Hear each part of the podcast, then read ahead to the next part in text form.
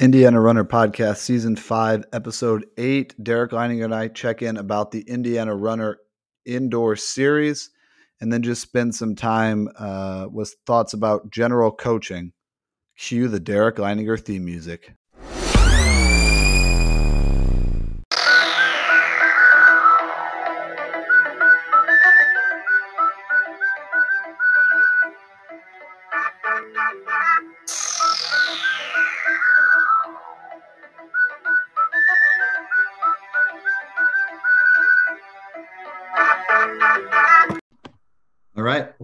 That music can only mean one thing. We're once again joined by Derek Leininger. And as has been tradition, is she, is she ready for her joke? Yep, she's coming over. All right. Derek's daughter, who is 12 years old, 12, big 12. sixth grade, and she's got a joke for us. George, what do you got? Be loud. Okay, um, this one, this is a one-liner. So it goes like this: Two men walk into a bar. The third one ducks. Nice. Classic. Boom. All right. So we are in the midst of our Indiana Runner Series. Two down, one to go. Would you consider it two down, one to go, or two down, two to go, since the other one is two separate meets? Well, the other two are really two separate meets, so it's four down, two to go. Oh, wow. Okay. Well, simplify. that- Yeah. That simplifies to two over three, I think. Okay. Um, Colin Altevogt and Derek Leininger here, two guys with faces for radio, but voices for more traditional print media. And we are going to bring you all the action. So, Derek, in our old stomping grounds, my old stomping grounds, your current stomping grounds, we had the Indiana Runner Invite, I believe is the official one. It's our Fort Wayne meet. We had our Fort Wayne meet last weekend. How'd it go? Well, Stomping Grounds is correct because the PFW Mastodons, that was our venue this weekend. Shout outs. Shout outs to the Dons, my alma mater. They're you know why it's called Mastodons, right? What's that? You know why it's called Mastodons? Because Mastodons were found underneath Coliseum Boulevard. I don't know. Yeah, no, that is it. Well, I don't think it's that, that there, but like in the area, yeah. On yeah, on campus, I think they found a mastodon somewhere. Well, there you go. So one day they're going to join the big dance. They're going to win their league in basketball, men's basketball, and they're going to be dancing, and then they'll get they'll beat you know like eighty-four to seventeen by like Gonzaga or somebody. But they'll get there Can't wait. one day. Hey, so there was, it was interesting because we were at the field house on Saturday, and this is where I went to college at. But when I went to college, the northern part of that athletic center didn't exist yet. It was literally just a field. It was a it was a grassy field. So I was thinking, man, they really put the house in field house because it used to just be a field. yeah. I'll be I'll be here all night, or for the extent of the podcast, really. It uh, well, we're limited to 40 minutes. Um, it is I know we talked about this in an earlier one. It is a re- it's a really nice facility and a really Oh, yeah. nice track. I mean, it's new, that helps out. But Yeah. yeah, it's it's a, a not brand new. How, how old is it? Five or six years for that track? I, I think it's more like 10. I think it's 10, 10 years. It was just after Yeah, that sounds right. Because I you were co- I remember going watching some meets there, and you were coaching, and my dad I was still That's coaching, probably which would have been a been while. like, yeah, it's about, about 10 years ago. um this was our this was our biggest this was our biggest Fort Wayne meet yet, right? Yeah, this was our. I mean, this was our outside of the showcase meet, which has historically been our largest meet. This was our second biggest meet we've ever run, only second to the meet we had two weeks ago at Taylor. So we've had our two biggest regular meets, um, you know, non-showcase meets that we've ever had. The really cool thing was, you know, we, we talked about this a little bit last time, but this was we started these, these youth meets this year, trying to open up opportunities for younger kids to really get out and compete in some of these indoor track meets. And we had over we this was bigger than our first meet with the youth portion, over 150 athletes, over 300 entries. Um, it's just awesome to see like, you know, these these younger kids just getting after it and competing in track and field. It's it's it's fun to watch. It really was cool. And there were some, you know, there were some clubs like the Apple Seeds, which is based in Fort Wayne. Um, you work with the Apple Seeds, my sister does as well. Um, and there's some really young kids in that. And and then there were some, you know, some track clubs that were coming from kind of far away.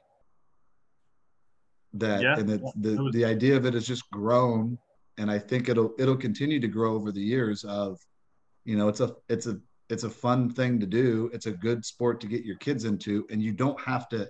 Once we made the youth meet idea, you don't have to be that serious about it. You can just kind of come and and Yeah. you know pay a pay a small entry fee, and then your kid can run the 200 or the 400 or the 800 or whatever you know whatever they they want to do, and you can have a six year old or an eight year old, and you know like your daughter ran um, and got to run in the 1600. That it's just a good it's a good experience, a good way to kind of introduce them to track and field in a kind of a low pressure, fun environment.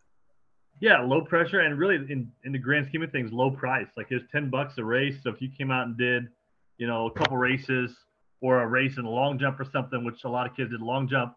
I mean, for twenty bucks, you get to compete in a, a pretty well, we think it's a pretty good, pretty well organized track meet. And in like relation to other every other youth sport that I've ever seen, like that is a fraction of the cost that you would pay for most most to compete in this sort of you know an event like this. So um, yeah, hopefully, hopefully it's a really good experience. It was cool to watch all those young kids compete on Saturday.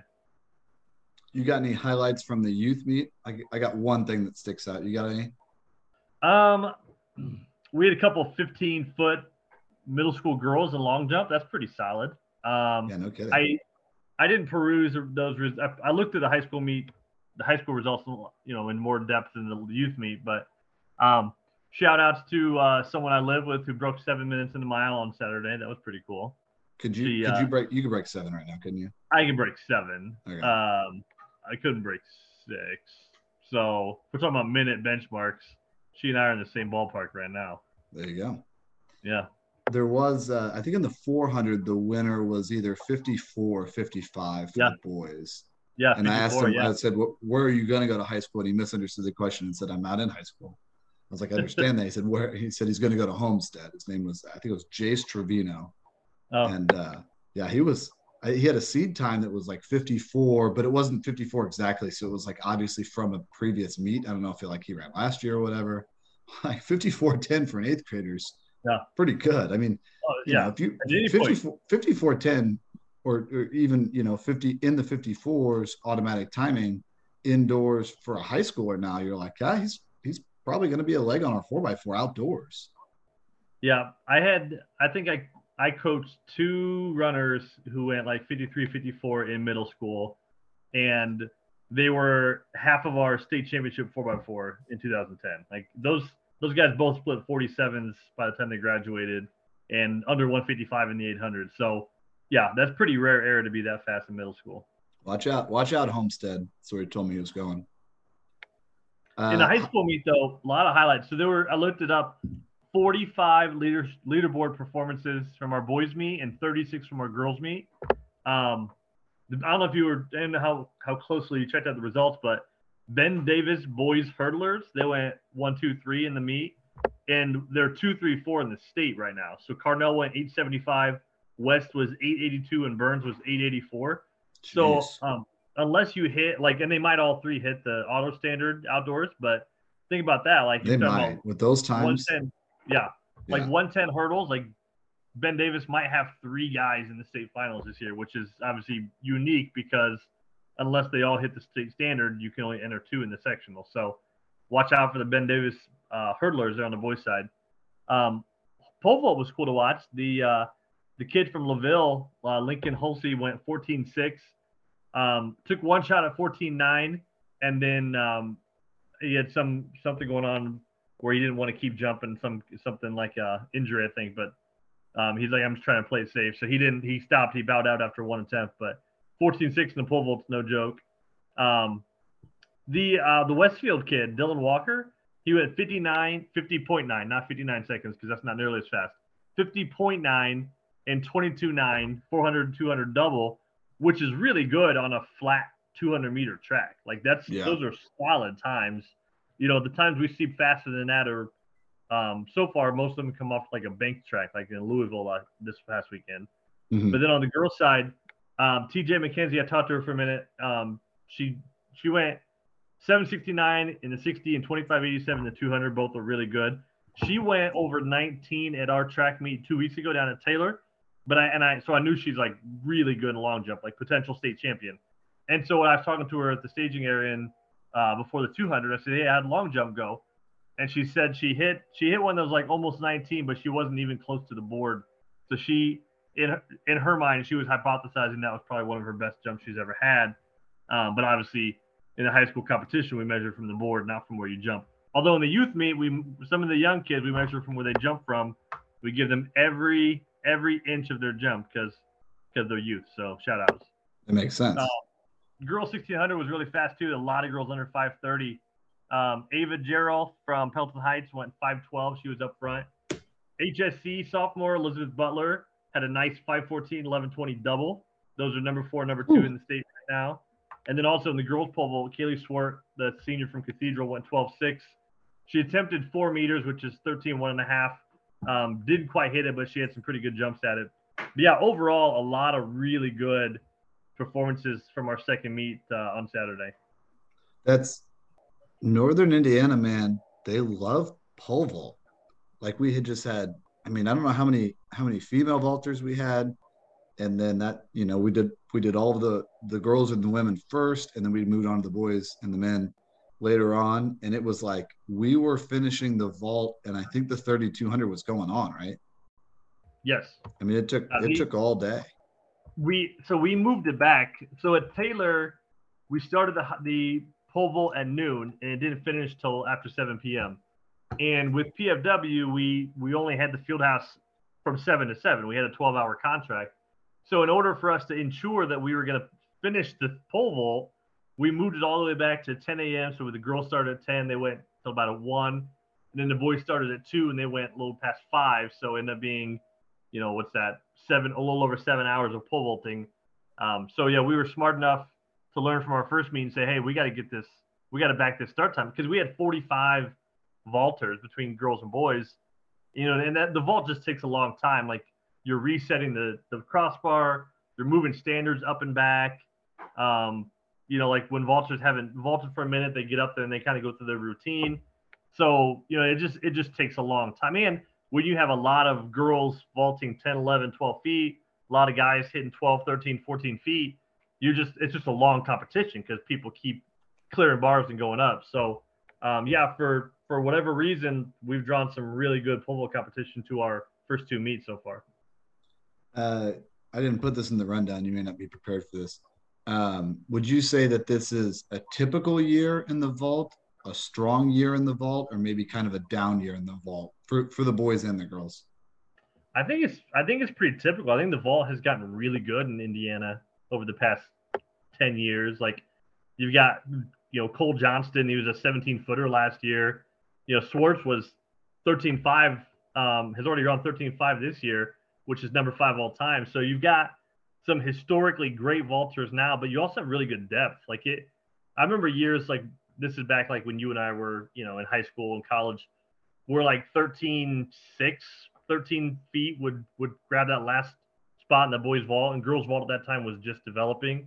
Um where now i mean it's like if you're not over 14 like you're not you're not scoring. And the girls vault has just kept getting better. It's kind of embarrassing um, how late we added girls pole vault right? Oh yeah. I mean, that's true of all girl sports. Like we didn't think girls could run cross country until 1980 like that's yeah that's that's we didn't think girls could run 5,000 meters like the boys until 2007. We thought we thought 5,000 was too far. Yeah, and we and that's still that's still the same way in college though. Like women yeah. would be 6K and men are 10K for like you know D1 nationals. Like that's it's crazy. Yeah. But but then for for outdoor track, you still have the women's 10,000. So you have an event in track which is 50% over 50% further than the cross country race, which right. is kind of weird. Yeah. But it's um, outdoor or outlook rather for our indoor showcase. We're so, based on the numbers. I mean, we, we feel like this this may be our biggest and most competitive showcase meet duos ever, right?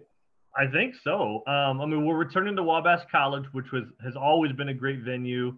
Um, looking at the looking at the ten day forecast, which is you know it'll change ten times probably. Um, but it's supposed to be pretty nice. Like it's pretty nice in Fort Wayne right now. It'll supposed to be in the kind of the 50s, and then um, Good PPM that, weather like- today in Indianapolis. there you go.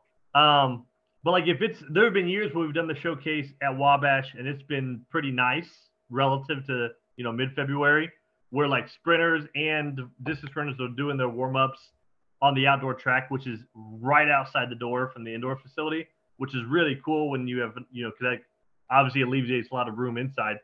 Um, the thing that I, yeah, so I think it might be our biggest and best ever. The thing that like when I was coaching and we you know Drake was running the showcase at that time. Uh, he still is, but I wasn't part of it at the, at that at that time. Um, that was like our last shot at like an open race. So Mhm. like the HSR, you got your 60 dash, your 60 hurdles, and your 3200. Those are the only open running events. Like 200, 400, 800, 800 1600. We even throw a you know 1200 in. Like if you want to pop a really good, here's my season best open eight. Here's my best indoor 16 time.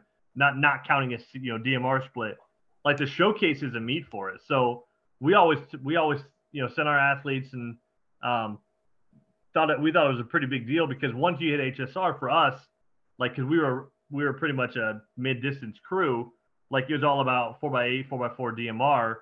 Guys didn't really have a chance to run those open races anymore. So that showcase becomes a really big, you know, individual opportunity to say I'm going to go out and hit 1600 PR and then be ready for these HSR series. So we had the sprints all morning, the distance all evening. It's really cool because there's nothing quite like that. Like, um, like when you go to track meet, you know, you, you just know the sprinters are like, oh my gosh, there's seven heats of the boys 1600. I'm so bored. Or you go to a you go to a race and like the two milers are warming up and lamenting the 18 heats of the 200 that they have to wait for, right? But like here, it's like like no, like it, it moves. And if you're a sprinter, you could run a couple races. You're only there for you know four hours or so. You go home. If you're a distance runner, you can double up, or you can you know you'll run your one race, whatever. But it's cool like when it's everybody who's into sprints is all there in the morning. Everyone in the distance is all there in the evening. Um, it's just kind of an interesting format that we developed, and it's been really cool to, to to be part of those races over the years. And what I like about it, which I mean, this is how every track meet or almost every track meet does it. But when there are so many entrants in it, like, and then everyone seeds themselves basically at the time about the time that that he or she thinks can be run, right? Where the coach says, okay, yeah, I think you're in about this kind of shape. And that's what the the kids enter themselves at or their parents enter themselves at. Like it's cool to be in a race with like 15, 16, 18 other kids, and you're all at about the same ability level. Yeah. Whereas, you know, once once you get to some of the bigger track meets and it's like an invitational, and there may be some schools that have- have a more developed distance program or whatever, and there's a much wider variance in that same race of those 16 kids at, at their conference meet or whatever. Here it's like, dude, these races are going to be competitive. And if you seed yourself at a good time, which most people would know what they could do because they've either run one before, right? We've had Yep. so many entries at our previous two meets. So you have an idea of what you can run because you just did it. Or um, your coach might have a good idea, or you have a good idea of what kind of shape you're in. Like that's that's pretty cool. Yeah, you think about like those, you know, like if the mile's going to have several heats, those middle heats are going to be like everybody's within like 10 seconds or 15 seconds of each other, um, particularly on the boys' side, because there's going to be, there's typically more boys' entries. So, like, you might have a boys' mile that is, they're all between five flat and 510, you know, and it's like, hey, this is the perfect race to break five minutes because the whole field is running that same, you know, chasing that same time basically. Um, so yeah, that's a great point, Colin. One of, one of your few great points of the night so far. Well, the, the the last podcast you and I did together was our hundredth podcast. So Oh, you know, I, I certainly haven't made a hundred good points, but if you comb through all of them, you can you can you can go mining for some nuggets in there. uh, how about HSR finals? What are we gonna do for that? so uh, we're teaming up. So Michael Jefferson with JC Connect, we've teamed up with him multiple times before, Shout out. and we're gonna we're, we're gonna we provide the commentary. We're talking about we as like Indiana runner personalities. We provide the commentary. Michael Jefferson and JC Connect and his crew um, do the the broadcasting technology side because you and I don't know anything about that stuff. Um, I don't know and we're gonna do about it's gonna be a, what's that? I don't know anything about anything. That's well, okay. So specifically this as well, then, um, covering all our bases. But it's going to be totally free online broadcast of the HSR finals. Uh, large schools in the morning this year. Drake Sterling is going to be on the call there. Still trying to get him um, a co-commentator. Small schools in the afternoon. Worst, worst case scenario is you got me jumping in every once in a while with Drake. That is worst case scenario. uh, I guess small, the worst case scenario would be me the whole time. Speaking of worst case scenario, Kyle will be on in the in the small school meet along with his guy Taylor Marshall. Shout outs to the Carmel cross country staff. Um, so here here's my in terms of the HSR finals, and I know I'm gonna rub some people some ruffle some feathers here, but it is the indoor state meet. Some people are like, oh, it's not. It's just another meet. No, it's not. It is the indoor state meet. And no, not every single team is there. Some people's spring breaks conflict and whatnot. And no, not every single athlete participates in indoor track the way they do in outdoor. I get all that. But when I was coaching, we always called it the indoor state meet. We knew the HSR finals was the indoor state. Is there really backlash to call? I mean, it's not for an IHSA state championship, but it's the indoor state meet.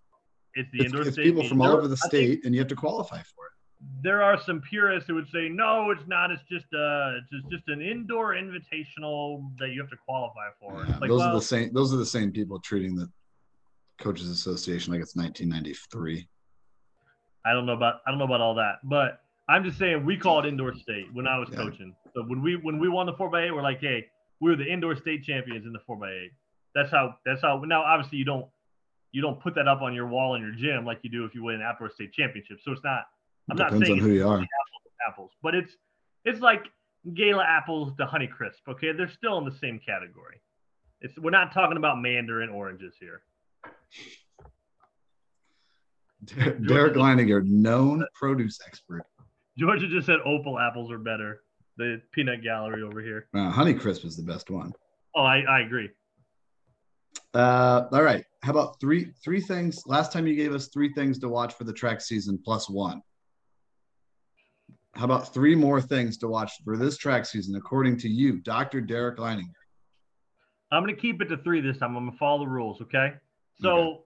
one, vaulters. We're talking about the elite vaulters. So, Cody, I already mentioned these names, but Cody Johnson out of Hobart.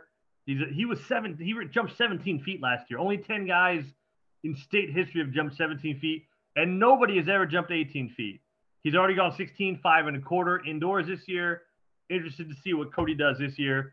And then we already mentioned her name. She she won our meet this past weekend, but Kaylee Swart um, from Cathedral, 13-5 already indoor, number five all time. The state record is 14 feet, and I'm not a I'm not a pole vault expert, but I'm like if you can go 13-5 and you keep getting better, you, there is a there's a chance that you can go 14 feet this year. So we have two senior vaulters who are historically great one boy, one girl. I'm interested to see 18 and 14. How close can they get to those historic state record numbers? You know, one of the interesting things that's happened, I think we've talked about this on the podcast over the last several years, is the development of coaches understanding that the skill set that it takes to be a good vaulter also can kind of come back. And those are all those are kids that are some of your better ones in other events too. So people are starting to wisen up and be like okay wait we've got this great vaulter and he can continue to just basically train for the pole vault but uh, maybe we want to put him on the four by one and uh, you know i think the height of this was a, a boy that went to our school uh, several years ago named Ryan Lipe, who won the vault, was second in the 100, and then ran on scoring four by one and four by four relays. And I think Westfield's done a good job of this as well. They'll have a kid that vaults, and they also run him in the hurdles, and you can run him on the relay. That I think good good track teams are going to find ways to leverage their vaulters in other events as well. When you said this is straight up, when you said our school, I thought you were talking about Snider and then you start saying mm. the name. I was like, I don't remember that guy. So yeah, that must be that must be a car. And then I recognized him as a Carmel name. Yeah. Well, so, the, I, our, our school because you coach there, and I, you know, I went there. And I and I still I still work right next door at the elementary school. So like I you literally do. see Snider High School every single day. I drove by there last weekend. I went and uh, took my kids and showed us showed them the old the old houses, the two houses that I used to live in. Oh yeah. The outside, not just the outside. Just, yeah, I mean, the, the people people get real weird when you go inside their house and you don't Yeah. know them. But you're like, Yeah. I grew up here. Like this is my house. They're like, not after we signed that uh, the closing document. Actually, the Like- the people we sold our this is the skip ahead portion real quick. Uh, the people we sold the house to, the first house that I lived in until I was like eight, they still live there. oh, really? Yeah, that house hasn't been sold since like 1995. Did they have a clause in the contract that said that kid with the face for radio is never allowed back in this building again? Uh, but it also says a voice for traditional print media. for traditional print media. Perfect. All right, here's my second. So I gave you one. Here's my second. Nair Nawash Campbell. Hope Oh, right. yes, Hope- I, he's very good. right. That dude lit it up this weekend. He's a senior Yeah. from Plainfield. Yeah, 21 92, 49 42, number one in the state in both 200 and 400. Now, so those times are legit. Like those times are legit early February times. Yeah. Now he did it at a brand new state of the art bank track where a lot of people ran real fast this weekend. Like so Dude, he could have run that on the moon, Derek. What's that? He could have run that on the moon. That kid's awesome. Okay, I don't think he could have run that on the moon. I don't know if you understand physiology half as much as you say you do. All right, well, So- okay, well, yeah, only one of us is a doctor here, so. it's not it's not an, it's not an exercise science. Well, you don't But have a are good. master's degree in secondary education from Ball State University. You do? Yeah, you have a master's degree from Ball State and something I do too, else. but it's not. I was like, no, mine's not. Mine. That's not my master's. degree. That's a little more narrow than yours. um, and then my third, my third thing to watch, and this is really like the absence of performances thus far. Okay, where are the distance girls? Okay, so the only distance, like you think about these elite group of distance girls we have: Cridge, Sutherland, Kennedy, Farley, Kiesler, Canablo. I might be missing a name or two, but like that elite, that top like five to eight, like girls who have just had fireworks last track season, this cross country season. The only one of those, here's the funny thing, the only one of those who has run anything so far is Canablo, and she's a swimmer. She's not, she's running meet. She ran that one meet while she's actually swimming the official season. So my question is, where are they at? Because last last indoor season we had amazing performances. We had sub fives. Remember, we had a couple girls right around like 10, 11, 10, 12 in the, in the 3200. Like we had elite all time performances indoors, um, and we haven't seen it yet. So I'm if you're out there and I said your name or you're just super fast, come to our showcase meet and drop the hammer so that we can see what's going on with our distance girls because we really just haven't seen much from those elite runners so far this year. Come on out to Wabash. It'll be fun. It'll be a fun meet. Those are my three points. Three more things I'm watching for, in addition to the first four I gave you. Seven things. Doesn't happen all the time. If you add them all up. Uh, this is multiply them is 12. Does that make any sense? How long has it been since you were a coach? Off- Um, officially, I know I know Gwen coached for a while and you helped her out, but how long since you were getting a stipend with your last name time, I it? last time I was professional. Um, it was eight years ago. It was 2015, 2015 track. Yeah, I was gonna say it doesn't feel that long, and I was like, no, it does actually. It feels It like it's does. been about eight years. Yeah, it's been eight years. And you you coach cross country, you coach track. For did you coach for eight years? I coached 12 years. So I was my first year coaching was I was in college. I coached. Um, I was assistant boys cross country coach at East Noble. Then the spring I was a volunteer assistant coach at track at Snider with my guy Colin. Shout outs his sophomore year. I ran- Um, I ran the state meet that year. I remember I was there, and I then think the I'm next still finishing. So I I think they I think they closed that time out. Just for this, it's like it's like a cold case. It's like no, we're not gonna we're not gonna catch this guy. Um, then I spent two years at Concordia coaching um, boys cross country and track. So that's three years total.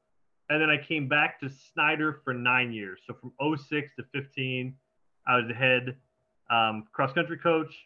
and uh, for a number of those years, I was also head boys track coach, and then coached girls and boys cross country, girls and boys distance, and boys mid distance, like 400, 800. Your dad, your dad was with me for a number of those years. He was our, uh, like in track, he coached longer distance. I coached mid distance, which worked out beautifully. Um, but yeah, so I ended up coaching 12 years total before I, before I went to administration, and and at that point, um, at that point, especially as like you know our daughter was getting older and transitioning into a you know administration from teaching was a big change. So it was a good, it was a logical time to step away from coaching. But it's got to be a, probably around this time, especially track starting to heat up. You got to you miss it a little bit, right?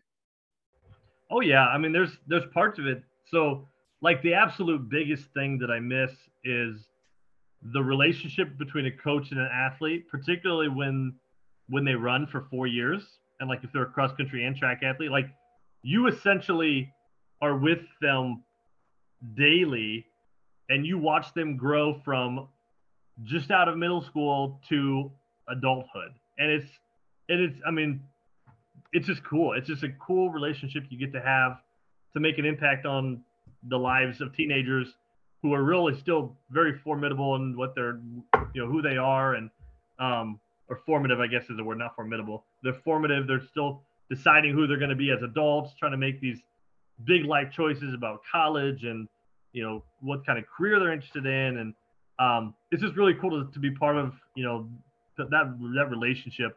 I haven't found it in anything else I've done since then. Teaching wasn't the same, administration is not the same, and those are still great jobs. But that relationship between coach and athlete, um, I still stay in touch with a lot of those athletes. You know, the boys and girls who are now men and women. They're getting married. They're having babies. They're paying taxes. Thank you. Thank you for contributing to Social Security because I'll retire before them. Like they're all grown up, and it's just it's, it's cool. It's cool to watch. That's the biggest thing I miss. Yeah, I mean, you are for a lot of those kids, maybe all of those kids, like other than their parents, you're like the central adult in their lives for a long for a long period of time, which is a you know, it's a pretty yeah. serious responsibility so it's interesting, like, because I started coaching really young. I started coaching when I was in college. In fact, Same. I became the head, the head boys coach at Snider when I was a senior in college.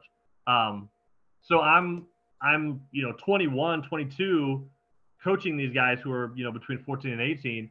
And at first, I was just coaching boys. My first few years was just the boys team, and you kind of use what I think as a coach, you use what you have. And at that point, I was close enough in age to them to be like a big brother, you know, like trying to speak yeah. wisdom into their life, being just several years older, a few years older. Um, the, the older I got, the more it felt like okay, I, I transitioned from like a big brother to more of like an actual adult figure, um, which also coincided with me getting married and having our own child and be, you know literally becoming an adult. Um, and is and by the time I was done coaching, you know, I'm, I'm in my 30s at that point. And it's like it really was a different relationship than when I first started. But I think that's I think that's what it is. And I think if I were, you know, if I were you and I'm going to coach my whole life, at some point you become like the wise old grandpa figure that's you know just wants these kids to make good choices and learn how to set goals and work hard and make progress towards them. Um, so I, you know, I think my the relationships changed over time, but uh, uh, it, I do miss that. I also miss. Here's the other part I miss. Okay, like when in October and I miss May. Like when you have a really good team that's worked hard, they've done it the right way, they've stayed healthy, and you have a shot to go compete in the state cross country finals. You have a shot to, you know, go compete for a state title in a four by eight or a four by four or you know an individual. You got a really good track team that you think is going to place pretty pretty high in Bloomington. Like that's cool. I and I missed that. Um, like you've been you've been kind of earning your checks all season, then you get to cash them in at the end, and that's just that's a cool time when you've got a squad that's really that's really doing well. So the, I also miss that. Like I'll go to some like I'll go like to a track regional meet, or I'll go to you know go broadcast a state track meet or state cross country meet, and those when I'm like, man, coaching was fun because you get to see all the culmination of your work on that day, and you know win, lose or draw, like it, there's closure. There's you move on you move on after that, and you you kind of you kind of live in seasons as a coach. Um, that I that that's gone for me. Like I don't like October is not cross country tournament because I'm not coaching. October is just the third month of the school year. You know, um, it's that part is a lot different. Like coaches, I don't think coaches realize that until they get out that they've been living their lives in this, you know, kind of yeah. perpetual seasons connected to. I mean that the time of their their sport. That for me is like maybe the the number one benefit outside of like the relationships and the camaraderie is like how scheduled and how routine that it in a good way that it keeps your life of yeah okay well in this month these are the thing these are the things that we do and we can kind of move forward and you mark your life not by years necessarily but by school years or by seasons. And it's it's interesting that you said you and I have known each other for a very long time um that like the transition from being a young coach to being not an old coach but an older coach and then out of coaching. And it's like that's the exact place i feel like i, I just presented at the coaches clinic um, this past weekend you know three different times and then i saw you on sunday i asked if you wanted to go clubbing on friday and you said no there's no clubs in fort wayne and then i asked if maybe there's a chili's that's open past 11 and you said you weren't sure um, but like that's kind of the point that I'm at. You know, when I coached it, the first years I coached at Columbus North, I was 20 and the kids were, you know, 14, but some of them were 18 and they were basically the same age as me. And so you are just like a like a like a big brother or a cousin or whatever.